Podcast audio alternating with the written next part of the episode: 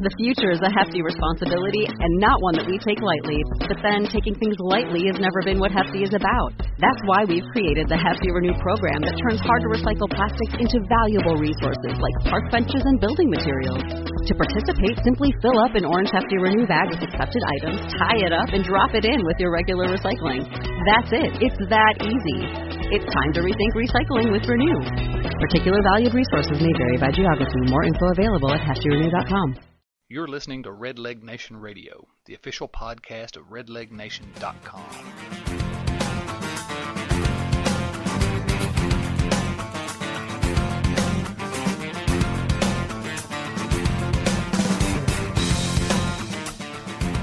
Hello, everyone, and welcome to another edition of the Red Leg Nation Radio podcast. I'm your host, Chad Dotson, back again uh, with our good buddy, the veteran leader of the redlegnation.com editors, our Scott Rolen, if you will, Bill Lack. You doing all right today, Bill? Yeah, I'm doing fine. I, I've kind of I've changed my handle. I'm now the voice of reason. Well, I don't know if I'd go that far. Um, For, we, uh, for our listeners, we're, we're, we maybe have a little bit of a technical difficulty. If you're hearing a, like a delay between Chad and I, uh, it's something that Skype is doing. So kind of bear with us. Yeah, well, well, hopefully, maybe I can uh, fix some of that in the editing uh, process as well. But uh, anyway, glad to have you back, Bill. And um, we were just talking a little bit about the All Star Game briefly. Um, it's kind of a fun thing to have uh, four Reds going uh, to the All Star Game. Sort of a new thing for a, an entire generation of Reds fans. Uh, what do you think about that whole pr- All Star process? Well, I was glad that we could have a, you know, I don't know how big a piece we had of, of helping Joey Votto make the team, but it's nice that we, you know, we were a part of it. Um, I have to admit, as you and I were talking about off the air here, that I didn't watch one pitch last night. I, I, I haven't had an interest in the All Star game in years.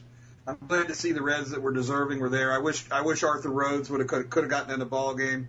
Is, is one of our posters uh, put up today? You know, Phillips and Rolen and, and Votto will probably all get shots again, even though Rolen you can wonder about. But, but Arthur Rhodes probably will never get another shot at the All Star game, and it would have been nice if he could have gotten a ball game last night. Yeah, that was actually me that posted that, so um, I'm glad it made such an impression on you. It's the first thing I've ever written that uh, actually stuck in your brain. That's true. That is very true. Um, but I'm the same. That, obviously, that's that's that's my feeling about it.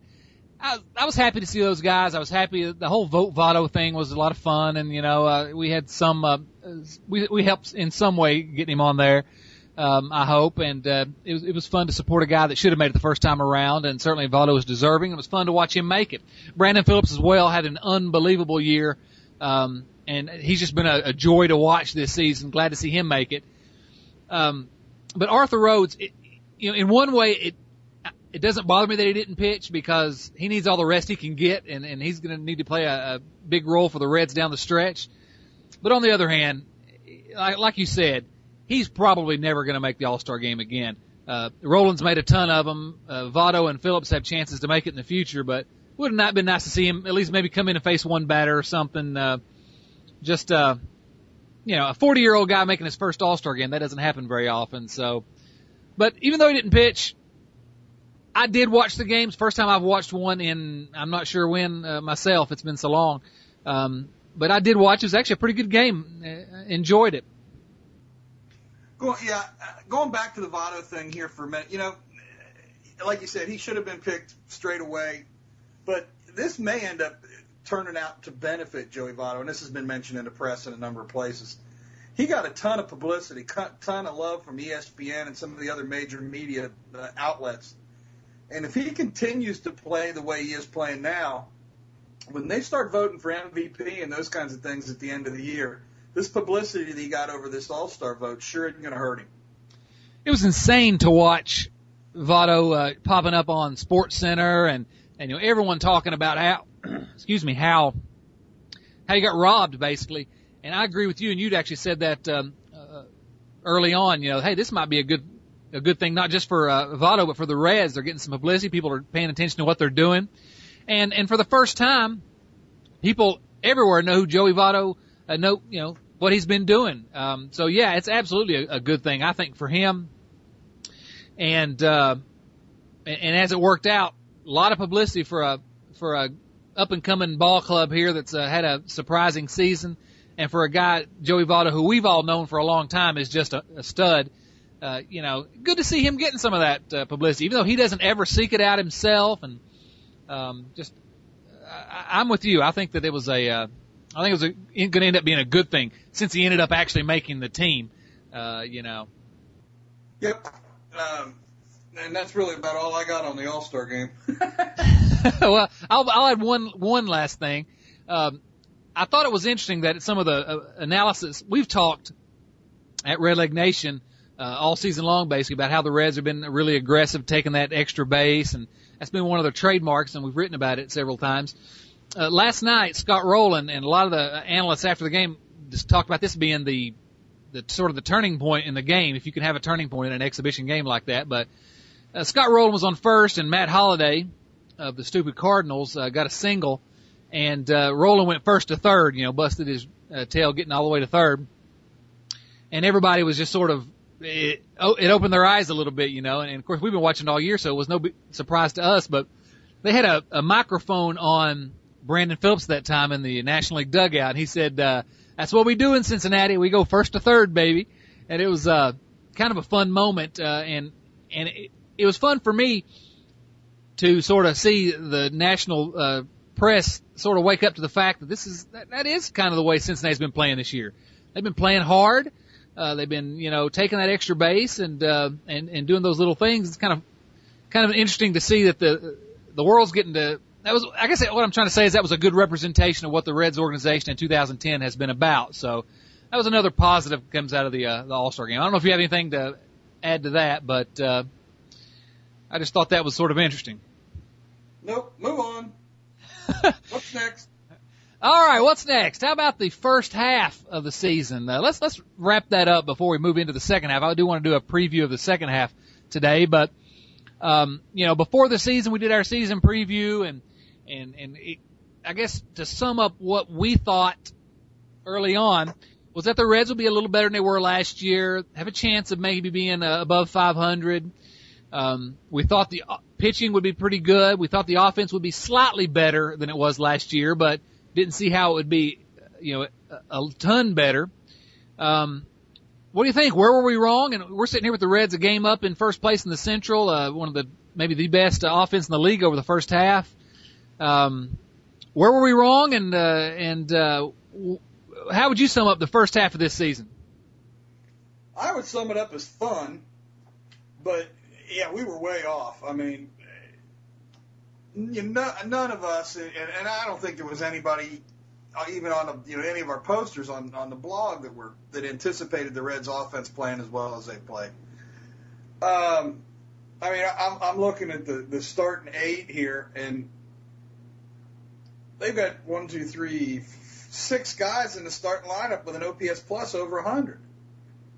You know, and and they got a, a catcher that splits time with an OPS plus of 150. You know, they got a bench guy with a with an OPS plus of 147. Uh, it's unbelievable how well they've hit. Now, you know, is is is you know, are they going to continue to hit at that level? I hope so. But you know, they've also got a guy in the two hole with an OPS plus of 63. They sure do. You, you, I mean, you sure hope he improves in the second half. Um, you know, we got 79 games out of Scott Rolen in the first half. Uh, we're going to need 79. You know, we're going to need games that you know somewhere close to that amount out of him in the second half for this team to compete. This team cannot afford to lose Votto, Phillips, or Rolen for any extended period of time. No, they've been pretty lucky, uh, at least in terms of their uh, of the hitting, with respect to injuries in the first half. You know, uh, Rolen's had a little bit of uh, some back issues and been out here and there, and uh, you know, there's been a little bit of that, but not a lot. And and you're right, having Rolen in the lineup full time has been a, a big key, and that's one of the things we said early the, early on was that this team could not compete if they had a lot of injuries because they, they don't have any depth. This organization still doesn't have enough depth, uh, uh, you know, to to recover from injuries to some of those big guys but they've all been uh, unbelievable. Jo- Jonny Gomes has uh, hit way better than anybody could have hoped for. Um, you know, Votto's been Votto. Bruce has been uh, good. Uh, Rolen's been better than anybody would have expected. His power's come back. Brandon Phillips been better than what anybody would have expected. Now in the second half, uh, I think that's the big question. Which ones of these guys are going to, you know, continue hitting that well? You would hope Orlando Cabrera, who's been simply a disaster this season, you'd hope, he, and you mentioned him a moment ago, you'd hope he'd hit a little better in the second half. You can't really expect Jonny Gomes to hit as well uh, as he's hits. Uh, the rest of those guys, who knows if they're healthy? I don't know. I'd still like to see. Uh, I would. I'd, I'd love to see a bat out of that uh, shortstop spot. Um, I don't, and we're not going to get that. We're stuck with Orlando Cabrera the rest of the year. But uh, you know, I don't see him going out and, and making any additions to help the offense. You just got to kind of hope that these guys are going to sort of hang in there and, and keep doing it, keep doing what they're doing. Well, I, you know, I think you could reasonably expect Drew Stubbs to play a little better in the second half. I think you could reasonably expect Jay Bruce maybe to play a little better in the second half. Um, I mean, Joey Votto isn't going to play any better in the second half. Brandon Phillips isn't going to play any better in the second half. I don't think it's reasonable to expect Ramon Hernandez or Ryan Hanigan to play any better in the second half. Uh, but you know, when are you going to get out of Heisey? And the other question is, is Chris Dickerson? I would assume is going to be ready before too long, and then what happens? You know, were it me, I I think I would activate Chris Dickerson and think about cutting Laynce Nix loose. What'll probably happen is they'll keep Chris Dickerson and they'll send Chris Heisey back down. I hope I'm wrong. Yeah, I'm I'm not so sure about that. I I feel like that Heisey has been such a sort of revelation since he's been up here. Every time he's gotten a chance in the lineup, you know, he's hit and he's played good defense. Um, I think they'll keep Heisey. I think it, that Laynce Nix is the guy that's going to be sort of on the, uh, uh, you know, on the on the train out of town. Uh, when and, and maybe I'm wrong. Maybe I'm wrong about that. Maybe they'll want to hang on to Nix. You know, they took a chance on losing Vladimir Balentien so they could keep Nix this spring. You know, and I, I like Nix. He's not been in great shakes this year, but uh, I don't have any problem with Laynce Nix. I don't mind having him around as your 24th guy or whatever, uh, or 23rd guy on the roster. But they're gonna have to do something, uh, and maybe they'll send Dickerson down. I think Dickerson still has options. Uh, so uh, I, like Dickerson more than the Nix just because you know Dickerson's going to get on base. He always has, and you know he plays a pretty good defense too. Not that Nix doesn't. So uh, he's a left-handed bat just like Nix. Maybe not going to hit it for as much power as Nix would, but uh, I'd prefer, I think, to have Dickerson at this point.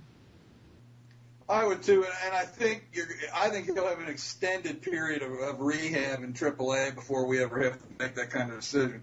So we're probably looking, I would bet, very late August or beginning of September before we probably see Chris. Yeah, delay, delay, delay uh, on that. Um, I agree. That's probably what's going to happen. That's really been the only significant injury on to the uh, on the hitting side of the the plate that the Reds have had has been Dickerson. Of course, he's been gone most of the season, but Reds haven't skipped a beat because Heisey came up and uh, did exactly what they hoped for. Um, you know, and, and maybe uh, getting Heisey into the lineup more in the second half for Stubbs and for Gomes, you know, uh, probably not a bad idea let him play a little bit more and get those guys more of a more of a break. Yeah, the other injury you forgot about is Hanigan. Um, true, but, true. But but Hernandez did a, has done a really good job while Hanigan's been hurt. I mean, you can't complain about the job Hernandez did at all. Um, and the other thing is with Heisey, I don't have a problem with Heisey spelling Bruce against tough left-handers either. Once in a while. Yeah, I agree. I agree with that. Um, and and thanks for pointing out about Hanigan. Absolutely, that's uh, although that, again, sort of uh, like with Dickerson, it's not really been as difficult to overcome that uh, Hanigan injury because Hernandez has. He's played. He's played fine.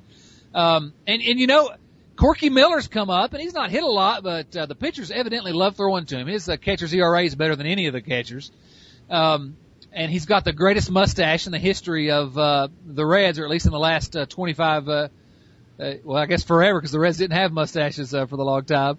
He's got that and beautiful. Last time, the last time the Reds had a, had a, a mustaches like that, the Wright brothers were still playing for him. That's right. So, uh, but he's he's done fine, and uh, you know uh, helps helped uh, the Reds recover from the injury to, to Hanigan. But I'm glad that, that Hanigan's going to be back for the second half, and um, he's, he's defensively he's outstanding. Um, it's clearly the best I think between him and Hernandez. Uh, Hanigan certainly has the edge defensively. Um, hitting wise, Hanigan's had the edge, but you can't complain about what Hernandez has given you either. So, uh, you know, and those guys, who knows how much they're going to be able to uh, keep that up in the second half. But I think all these guys, if they stay healthy, with possibly the exception of Gomes, who's probably due to, to drop some, uh, you know, there's some chance these guys could keep it going. Uh, you know, the Reds don't have to be the top offense in the league, I don't think, to still be a, a competitive team in the Central. So, a lot to look forward to on that side of the, of the ledger.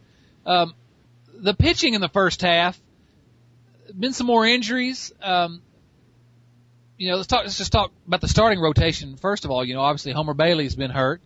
Um, here lately, uh, Aaron Harang went on the disabled list, but the Reds have. Uh, I guess the first place to talk about with the pitching staff is the rookies have come in and just done an outstanding job. Three rookie pitchers, uh, two lefties and one righty, have been fantastic. Uh, couldn't couldn't have seen that one coming. No, you really can't. You can't complain about it. Well, and, and actually, two lefties and two righties, if you want to count LeCure. Uh, uh, true, true, true. And, and and he didn't do a bad job. Uh, he kept them in the ball games. You know, he hasn't been as good as the other three, but I'm not complaining about the job Sam did when he was up here. Um, I mean, we've talked at length about Mike Leake, and he's been amazing. Uh, if you know, if they catch up to him a little bit here in the second half, I don't think that's going to surprise anybody. The big question I have is how they're going to keep his innings down to a point where where he can continue to help the team late in the season, but yet we don't take a chance of, of hurting the kid. Uh, and I don't know what the answer is to that. Uh, Travis Wood to me has been amazing in two out of his three starts, and and the only one that he wasn't completely amazing was a, was a short start where he took the ball on three days rest. Uh, Maloney done, has done a nice job. Uh, you can't say enough about the job these kids have done coming up from Louisville, which just shows you the kind of depth that that, that we have in, in this in this uh, organization right now at pitcher yeah, it's been uh, sort of a revelation to see these young guys. Uh, I'm, glad you mentioned LeCure because he's one that I forgot. He's not didn't do as well as some of the uh, the others, but still he hung in there and had some bad luck and and uh, you, no no complaints with Sam LeCure's job.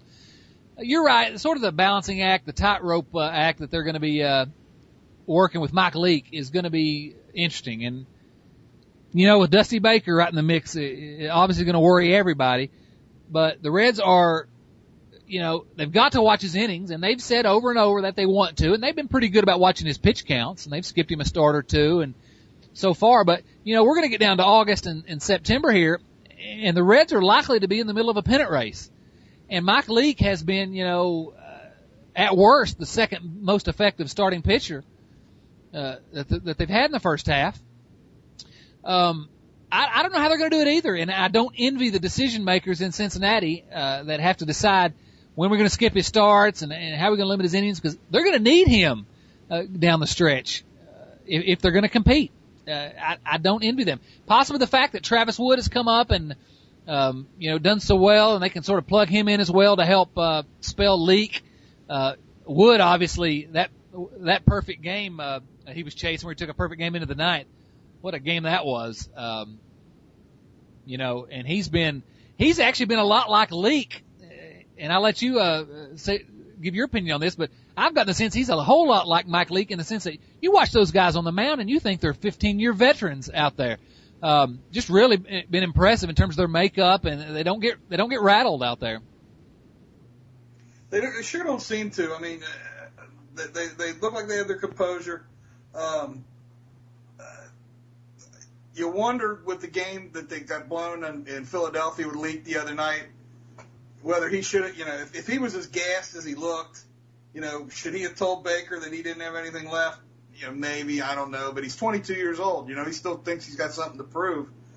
Um, the biggest thing to me about the rotation in the second half is there's going to be a lot of interesting decisions that have to be made. You know, with Wood, with Leake, uh, with Bailey, with Volquez coming back. I mean, I don't know how what they're going to do with all these guys, and, and I don't know how you you know how you put a guy in. You know, if you say you skip Leake a start and you and you shove uh, Wood in there that one that one that one time around rotation, how do you keep Wood uh, fresh, you know, so that he's he's pitched enough so that he's accurate, you know, and that he's not out there on, on too much rest. Uh, you know, people talk about doing matchups and all these other things, and I don't know how you do it and, and keep these guys so that they're, they're on some type of schedule for their throwing so that they're effective. Yeah, it's a ton of decisions they're going to have to make, and and again, that's why I guess they're paid the the big bucks. Uh, you and I out here in Blogland can sit and watch and criticize, but uh, that's that's a situation where I, I don't know that I want to be in their shoes because you mentioned a couple things uh, and, and I, a couple of pitchers, and I want to get into them a little bit more in a moment. But that's uh, Homer Bailey and, and Edinson Volquez. They're going to have some serious decisions to make that, that we hadn't even talked about in terms of decisions because we, you know, they've gotten such good work out of these rookies coming up. Uh, you know, it, it's been okay. They sort of absorbed those losses. I wouldn't be surprised to see, you know, these guys spending some time in the bullpen. Maybe I, I I'm like you. I, I don't know what they're going to do. You know, uh, down the stretch, Bronson Arroyo is going to be there. He's uh, he's had a fine year. He's sort of the, the league average innings eater. He's always been. Um, Johnny Cueto to me has been outstanding. Uh, you know, he's he's eight and two with a three point four two ERA. He's got the best ERA plus on the team. Um, Cueto, especially in the last uh, month and a half or so, really looks like he started to mature a little bit, and uh, I, I could not be more pleased with what Cueto's done in the first half. Um, those two guys plus Leake are the the guarantees for the second half. What do you do if you're in charge of the Reds in the second half? You got Homer Bailey hopefully coming back soon. Aaron Harang's supposed to be back soon. Um, and you've got uh, Travis Wood, who's you know in three starts has an ERA of 2.18 um, an ERA plus of 196. Uh, what do you do? You tell me, because I don't know. I don't either, and and I mean, everybody talks about Harang, you know, trading him, whatever. But for his salary and stuff, you're not going to get anything for him. Uh, you know, he's he's in his walk year, uh, and and if he does, if they don't trade him, he's going to be in the rotation. I don't see this this team and the, the management and organization of this team taking Aaron Harang out of the out of the rotation. Whether that's right or wrong, I don't know. You know, know there are other guys with better numbers, but I'm not convinced that Aaron Harang would be effective out of the bullpen either. Um, we've talked, you know, there's been talk among the fans of Volquez running working out of the bullpen, but there's been no indication from the Reds team that that's going to happen. He, he he worked in in his rehab starts as a starter, and that's the only thing that they've talked about. In fact, I think on the Reds broadcast on Sunday, uh, John Fay and, and Marty were talking, and they both said that they wouldn't be surprised to see Volquez be the starter on Friday night. Um, Bailey, you know, he's he's 24 years old. You know, maybe maybe the I I don't know if his arm is, is conducive to throwing out of the bullpen. I don't know what they're going to do. It's it's it's a good mess, but it's a mess. Yeah, that that's a fact. I guess if you put a gun to my head and, and had to get me to make the decision here, I think you're right about Harang. I think he's going to be in the he'll be back here in the next week, and he's going to be in the rotation. So you add him to Leake, Cueto, and Arroyo. There's four of your five. Um, and then you uh, I, clearly we've always I think thought that uh, bringing Volquez back slowly and putting him in the bullpen might have been the best option. He's done awfully well starting in in the minor leagues, um, and I think that you're right. I think that's what they intend to do is, is start him. And and you know if if if he's a, if they're convinced that he's uh, ready to go as a starting pitcher, you know the guy won 17 games a couple years ago and made the All Star team. He's going to be in the rotation. Uh, period. If they think he's ready to to take on that workload, um, and maybe the, his performance enhancing drugs assisted him in getting ready to take on the uh, that workload. But the fact is, if he's ready, he's going to be in there. There's your five. That leaves a Homer Bailey and, and Travis Wood. Uh, I guess are the two big names without a spot. Um, I think Travis Wood could, uh, you know, they send him down. I guess I don't. It's hard to do when uh, uh, when you, when he's pitched so well. But then I heard the story of when Kent Mercker, uh, one of our uh, former Reds, when he was a rookie with Atlanta, he threw a no hitter, or maybe it was his second year, and they actually skipped his next start after his uh, no hitter. So uh, not unprecedented for Wood to, because there's not enough there's not enough spots to go around. Homer Bailey, you know, I, you and I have been huge Bailey supporters. uh, and I don't think either of us are anywhere close to wanting to give up on a 24 guy just turned 24. Um, and so I'm not suggesting that, but you know, it, it can't hurt him to move him to the pen. I wouldn't think. Um, you know, I think about Phil Hughes with the Yankees, and Hughes, of course, and Homer Bailey were sort of the one A, one and one A of the pitching prospects there at one time when they were in the minors, and Hughes. He's he's sort of been jerked back and forth, but uh, being in the bullpen didn't hurt him. He was on the All Star team um, this week uh, for the American League, so uh, that might be the one logical move. Assuming Bailey is back sometime soon, I'm still not convinced that there's not something more seriously wrong with him um, than what's being been let on. We'll see. Uh, but I, I guess probably if it were up to me, I'd move Bailey to the pen, have him pitch in sort of middle relief, uh, or uh, you know, in the setup role even with his stuff, letting him air it out uh, for an inning, you know, late. Uh, you know, he could uh, he could do a good job. They're certainly better than Nick Masset's done.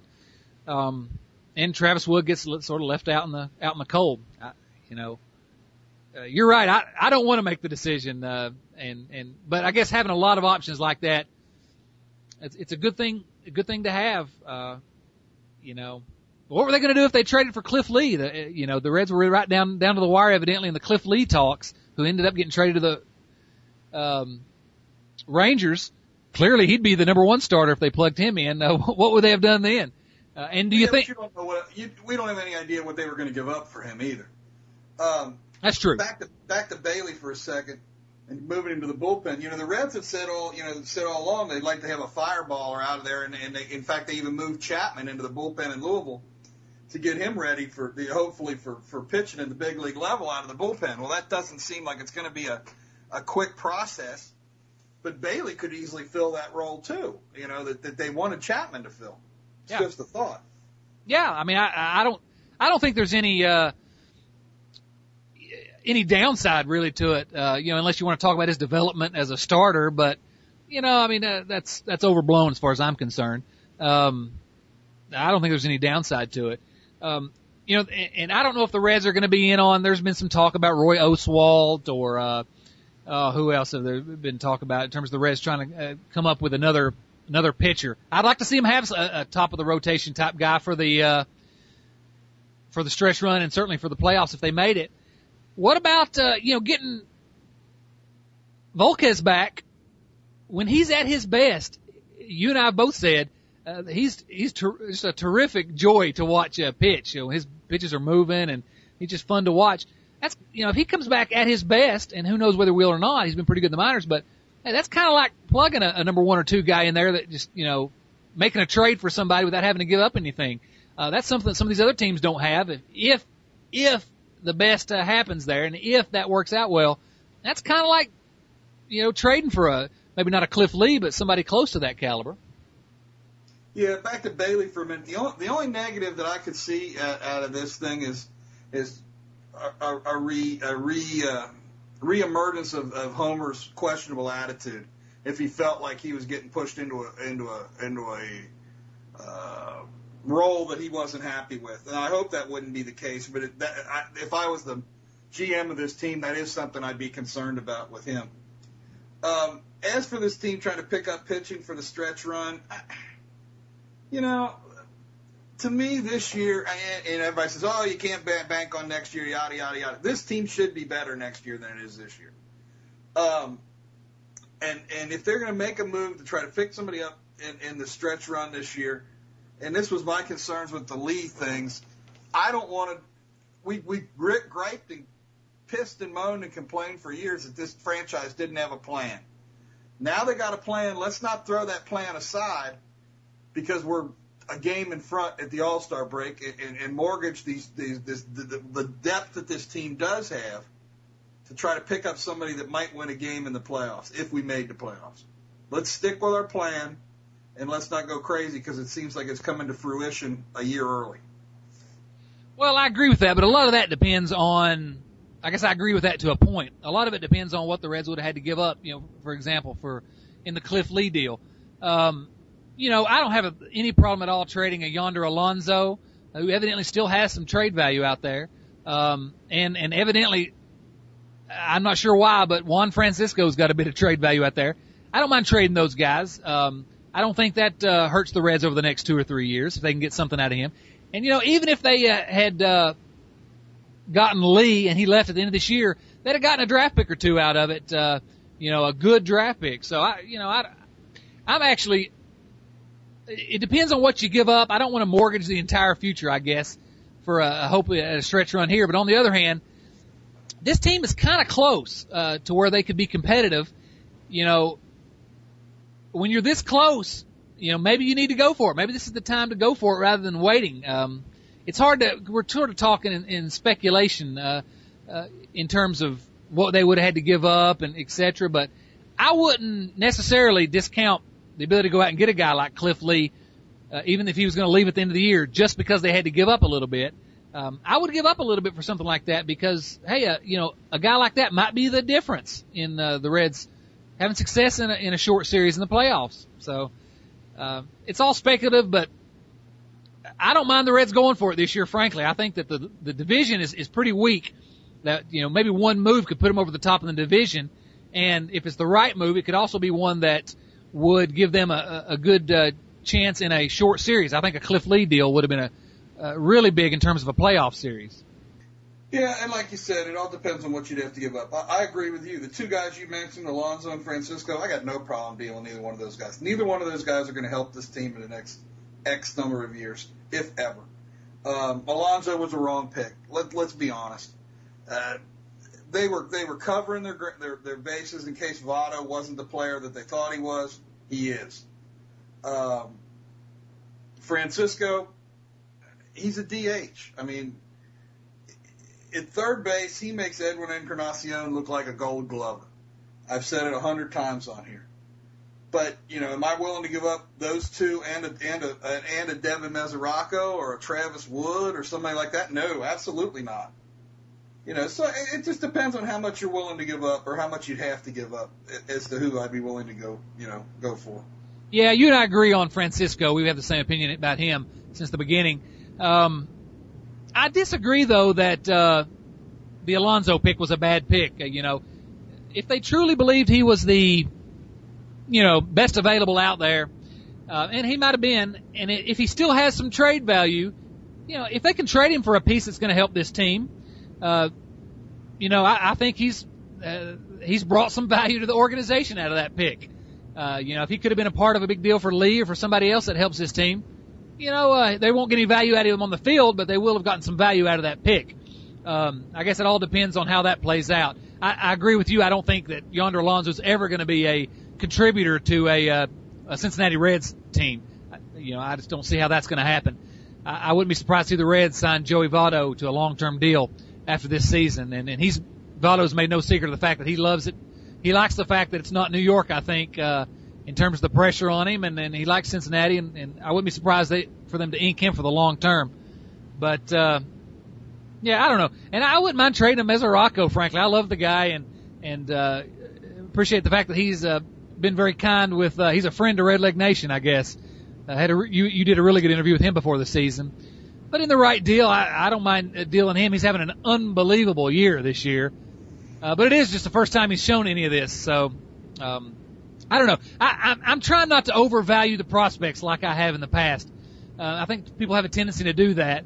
Um, I don't want to, you know, deal them all in a dumb deal for, uh, you know, Gary Majewski and uh, and Bill Bray again, but uh, you know, I could see dealing some of these guys uh, when you're this close. You know, sometimes you got to sort of go all in and and, uh, and put your chips in the middle and uh, take a little bit of a risk to try to uh, try to do something in the in the postseason. I don't know. It's all speculative, though. I, you know, we're saying the same thing over and over, I guess. Yeah. Yeah, the other place that, that I think we're going to see some interesting things develop is in the bullpen in the second half. Because, like, like we've talked about, somebody is going to the bullpen, whether it be Bailey, Harang. I don't think neither one of us think it'll be Harang uh, which means somebody in the bullpen is going to have to go. The other guy that's going to be ready, I would assume, even though I haven't heard his name in months, is our buddy Mike Lincoln. your so buddy. fit in? That's your buddy, not mine. uh, I don't know. I don't know so, where he fits. I mean, you know, I, I, I have to, be- I have to believe Jordan Smith's going to go back to the minors. The guy that's impressed me since he came back up, I think he's been phenomenal, is is, Andru, is Logan Ondrusek. He just looks fluid out there. The ball's come out of his hand real clean. I've been very, very impressed since he came back up. And to me, right now, he'd be my setup guy in front of Masset. Yeah, I agree. Uh, Ondrusek's been unbelievable since he uh, returned from the minors. I don't know what it was about that brief time in the minors, but he's an entirely different pitcher. Um, yeah, you got to think Jordan Smith would be the one that's be sent back down. Although he's you know, he's been fine. Uh, he's he's worked out much better, I think, than either you or I would have expected. Um, Masset's been awful. Uh, I think that Ondrusek and Smith are the guys to go um, if they need to make room. Obviously, um, I would honestly, I would not be surprised to see Lincoln uh, designated for assignment at some point. He's just been nothing but terrible since day one. Uh, at some point, they got to cut bait. Are they going to want to really uh, spend innings seeing about Mike Lincoln in a, in you know the dog days of August and September? Um, that might be a good candidate. On the line. Right. It, you know, uh, it's one thing to give him some innings in April and, and May. Um, but Lincoln has been nothing short of a disaster since day one. His ERA is over eight in his time with the Reds. Uh, you can't waste innings, I don't think, on a guy like that. So when he comes back, uh, you know, I wouldn't be surprised to see him. And if they ever need uh, room on the 40 man here, you know, um, I would not be surprised to see Lincoln gone. And, and they will need room on the 40 man, I guess. I don't know how, how many they've got on it right now, but, uh, you know, Volquez has been on 60 day DL, so they're going to have to move him onto the 40 man. Uh, you know, where are they going to find the space for him? That's a good, that's uh, a good point. Somebody's going to have somebody's going to have to go. Now, what you may see is them move Lincoln to the 60. That's true, and that'd be fine by me because it gets it puts him out of our misery. Uh, you know, we don't have to worry about him for a while. I don't know. I think the bullpen is going to be sort of key to whether or not this team sticks in it because we've had a couple of the bullpen has had two uh, fairly high profile meltdowns, uh, historic uh, proportion uh, against the game in Atlanta and the game against uh, Philadelphia, giving up you know a six run lead in the ninth inning. Um, and Cordero has been bad. Uh, you know, uh, I'm just, you know, Cordero's walked a, uh, walked 22 guys and given up uh, 41 hits in just 40 innings. Uh, you can't have that out of your closer. Um, just he's he, you, you're scared every time he comes in. Nick Masset, your primary setup man, really, uh, certainly at least the right-handed portion of that. He's been awful.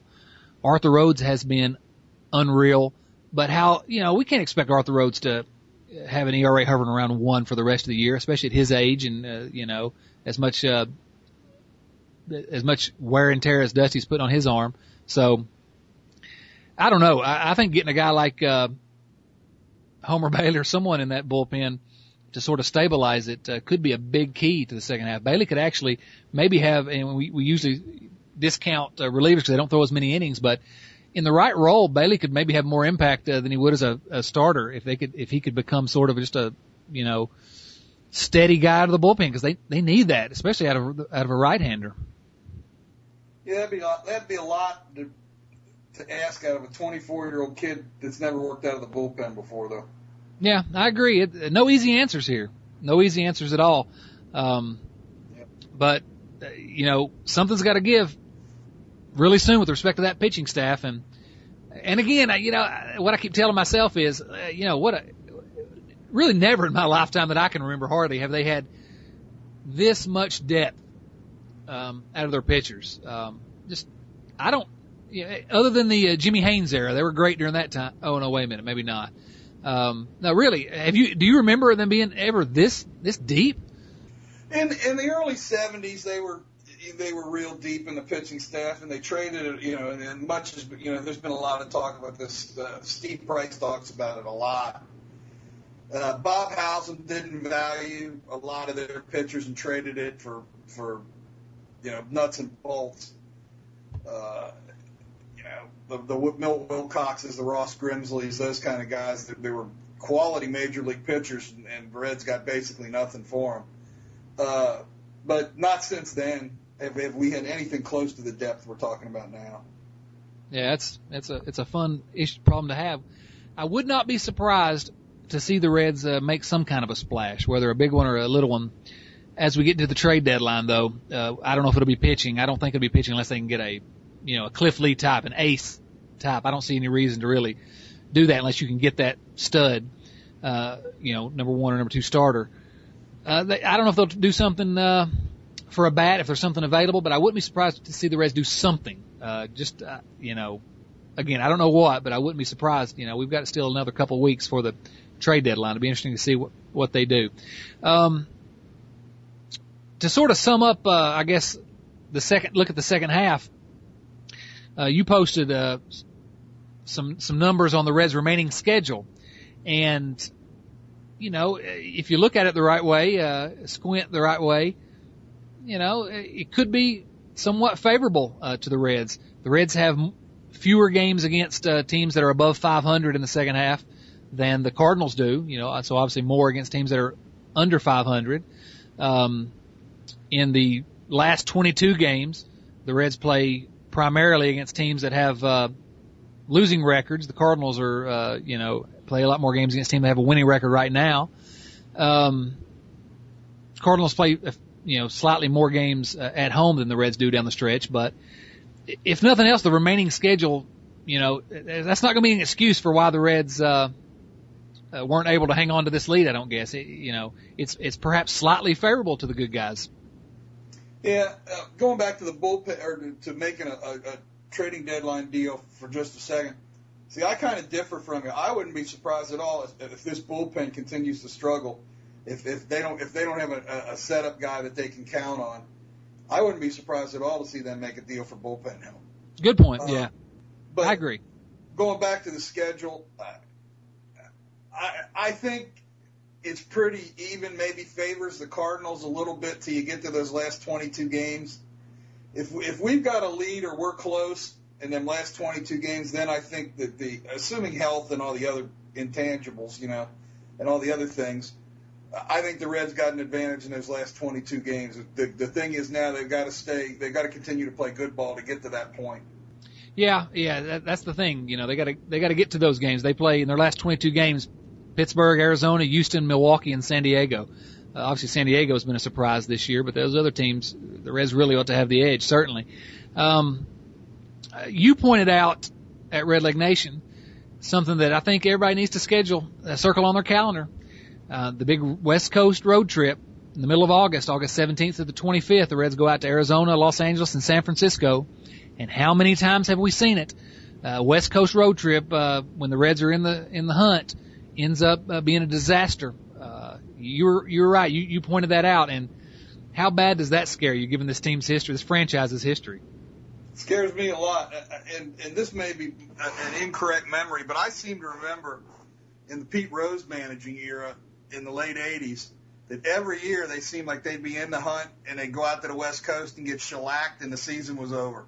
It seemed like it happened two, three, four years in a row. I, I you know, I may be wrong, but uh, the the West Coast just doesn't seem like it does this this franchise any favors. Yeah. Actually, it doesn't seem to do the teams from this city any favors.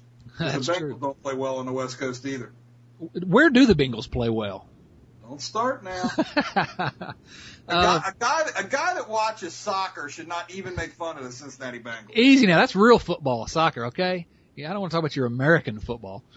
Um, but you're right. Uh, it seems like whether we'll have to look at the the schedules uh, from those late '80s and, and all the way through the '90s, but it seems like the West Coast has always just killed the Reds, and uh, that's a uh, uh, you know it, I'm scared of that. Uh, I'm scared of that trip. Uh, the I could just I can see the Reds, uh, you know, hanging on to this lead, one or two games up, or you know, tied right around there, and then going out there and laying a big egg. So let's hope not. We'll knock on wood for that. But uh, if the Reds can hang on through that, uh, get into uh, the beginning of September in good shape, you know, you're right. The schedule does favor uh, slightly the good guys. So uh, I can't believe we're talking about this. I, I, I just it blows my mind. Yeah, we sure wouldn't have thought this when we started talking before the season. We wouldn't have, have bet on that we'd be talking like this at this, at this time of year. No, and, and I think the word that you used to describe uh, the season earlier uh, in the podcast, I meant to point it out, but fun. Um, you know, whether you think the Reds are going to stick around in it, whether you think it's a fluke, they're playing over their heads or whatever, and there are some skeptics uh, obviously in, in the comments uh, at Red Leg Nation. You can't deny that this season uh, so far, from beginning to end, pretty much has been fun. Uh, it's just it's been a blast to follow this team. They're, they're playing hard and uh, you know uh, winning some crazy games they shouldn't win. Obviously losing some they shouldn't have lost, but uh, you know whatever happens if they, they keep playing this kind of baseball and it's fun to watch uh, and hanging around the the playoff race. Uh, you know, hey, uh, this will be the first enjoyable season in a decade. Yeah, you you and I were talking earlier that, that we we both just started reading Wire to Wire, and even just in the beginning of the book, it's easy to tell. I think there's some some some uh, marked similarities between this team and the '90 team. They seem to be very close. Uh, they play they they play aggressive. They seem to play aggressive baseball. Uh, the pitching's pretty good. The hit, they don't have one big guy. You know, there's a lot of guys that contribute with the bat. I think there's a lot of. Uh, I mean, we don't have nasty. Well, I wish we had the nasty boys, but uh, you know, other than that, I think that there's a there's some similarities between this and the 1990 team. Yeah, I agree. Obviously, the bullpen's not as good. The start starting pitching may be a little better than that 90 team. Really, uh, when you look at it, you know, on the whole, although we don't have a a guy like uh, Jose Rijo. Um, yeah, there's some similarities. You don't have to squint too hard to see some of those, and that's kind of what's been fun about celebrating this 20 year uh, anniversary of those wire to wire Reds, um, is to have a team that is so similar in a lot of respects. Um, they both had, you know, had both this this team and the 1990 team outstanding shortstop. Oh no, wait a minute. Larkin might have been a little bit better than Orlando Cabrera. Um, I might be remembering that wrong. Uh, but you're right. It's, it's been fun. I'm, I'm going to enjoy being at the the ball yard this weekend when they're celebrating uh, the anniversary, you know, and, and Chris Sabo's getting inducted, and they're having the big MC Hammer concert, huh? What about that? I can't believe you're going to miss the, the the MC Hammer concert. I can't believe you're going for a Chris Sabo bobblehead. Oh, you know that's the only reason I'm going is to get the Chris Sabo bobblehead. I know it is. No, that's not true. You know what? Um, I was just. Yes, it is. Anyway, I was just looking at. You know, we've talked about the Reds playing over their head and all these things. But you know, according to the Pythagorean theorem of baseball, you know, with the runs and the you know the runs scored and the runs allowed, the Reds are exactly where they should be. Yeah, which I find very interesting. Yeah, and just you know, a week ago they were 12 games over, uh, but uh, but yeah, you're right. I mean, you know, it, it, they've been they've won some close games, and early on it looked like we were getting a lot of a lot of balls bouncing our way and maybe some luck. Um, but on the whole, you know, yeah, I mean, they are they are who we thought they are in a lot of ways, but maybe a little bit better. Um, you know, it's it's crazy. I, I it's it's been fun. It's been a lot of fun. Um, prediction for the second half? In the last couple, in the last week or so, they. Pardon? Go ahead and finish what you were going to say there, and then uh, then we'll make predictions for the second half. In the, in they've they've kind of missed some opportunities to kind of lengthen this lead. If they'd have played a little bit better baseball on, on this, you know, on this, especially in Philadelphia, they could have went into the All Star break with maybe a four or five game lead. I don't remember exactly what it could have been, but there was some lost opportunities this weekend. There's no doubt about that. Yeah, definitely. Um, so let let us hear it. You got what what what do we have to look forward to in the second half? Got any predictions for us? I really don't have any predictions. I made predictions before the season started, and they've all been wrong. So I, you know, I could continue to stick by those. I, I've sat through too many losing seasons to be optimistic.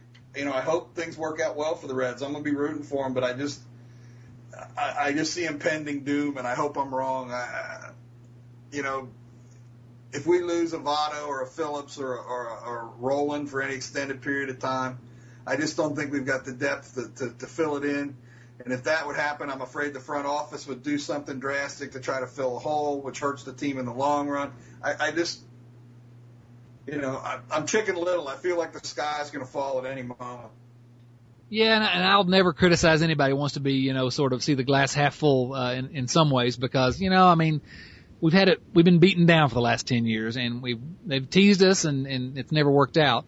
I'm like you. I'm I'm I'm very hopeful, and you know, got my fingers crossed, and I'm going to be cheering for them every night. But you know, um, I, I think I'm going to chicken out like you. I don't think I'm going to make any predictions either. I, I do think the Reds are going to be around, uh, be in the race the rest of the year. I just, it's a terrible division. The Cardinals are not that good, frankly. Um, and they've had so much injury uh, to their pitching staff, so many injuries to their pitching staff. I, you know, I, I would not be surprised for the Reds to be in it all the way. Let's just hope that uh, it gets down to the the final days and we, the Reds are healthy and, uh, uh, you know, who knows? Uh, you, you can't ask for a whole lot more than that, frankly, given what we've been through the last decade, to just have the team going into September with a chance. That's all we can ask for. And before we sign off, let's let's congratulate our spotlight guy Matt for his for his promotion back up to AAA and for his start last Wednesday night when he threw pretty good against the old Indianapolis Indians up there. Yeah, he uh, you know, he keeps doing what he's got to do. Uh, he's successful everywhere he goes, and we couldn't be happier for Matt Klinker. You know, um, had a conversation actually the other day. Jon Adkins, reliever at uh, with Louisville, you know, he just got released actually, and he's a really good guy. Um, he uh, he said, uh, you know, I wished him, I wished him well, uh, you know, whatever he's going to do next, uh, wherever he hooks on. Uh, hopefully somewhere. He, he says he's not done. He wants to try to hook on somewhere. Um, but uh, he said uh, something to the effect of, you know, uh, you know how much he, how much he liked Klinker, and uh, he said he gives him a hard time and, and calls our site uh, Klinker Nation. Um, but uh, you know, everybody's sort of rooting for. It's not just us. I mean, you know, he, he's such a good kid, and we talk about our depth in pitching, and I, you know, I'm not sure where Matt fits in there, but he, you know, what what does he do? He just he keeps his head down, he works hard, he goes out there and he's uh, just, he's successful. Uh, so we've got our fingers crossed that he's going to get his shot. Yeah, if not here, somewhere else. You know, I, I really hope it's here. Uh, but I just want what's best for Matt. I've, I've gotten to know him pretty well and, and his family, and they're all quality people. I've met his sister in Louisville. I've met his parents a number of times. Uh, had, had a beer or two with Matt over, you know, once and again, and they're just quality people from one the beginning to the end. And, and you just, he's the kind of person that's easy to root for. Absolutely, Bill. No question about it. We look forward to supporting Matt the rest of the year, hoping he gets his big shot in the big leagues at some point, hopefully with the Cincinnati Reds. I'm going to put you in charge of scheduling an outing for the Red Leg Nation community down there at uh, one of Matt's starts in Louisville. Hopefully we can pick out a start where he's going to be on the weekend and uh, get together and support him uh, at the ballpark. Also, if you haven't uh, weighed in on your choice for where we need to have our, well, not where, but obviously uh, when we need to have our Red Leg Nation get together at Great American Ballpark, go to redlegnation.com and sign in, vote in the poll. Let us know when you uh, want to uh, get together. Going to have a good time uh, getting together with all your friends and uh, the people you've been uh, talking with and arguing with and uh, having fun supporting the Reds with at Red Leg Nation over the last uh, few years. Bill, I believe that's all we're going to do today. Appreciate uh, everyone downloading the podcast. You know, you've got a lot of places you could go for your uh, entertainment Appreciate you spending some time with listening to us ramble on about the Cincinnati Reds, our favorite team. For Bill Lack, this is Chad Dotson signing off for the Red Leg Nation Radio podcast.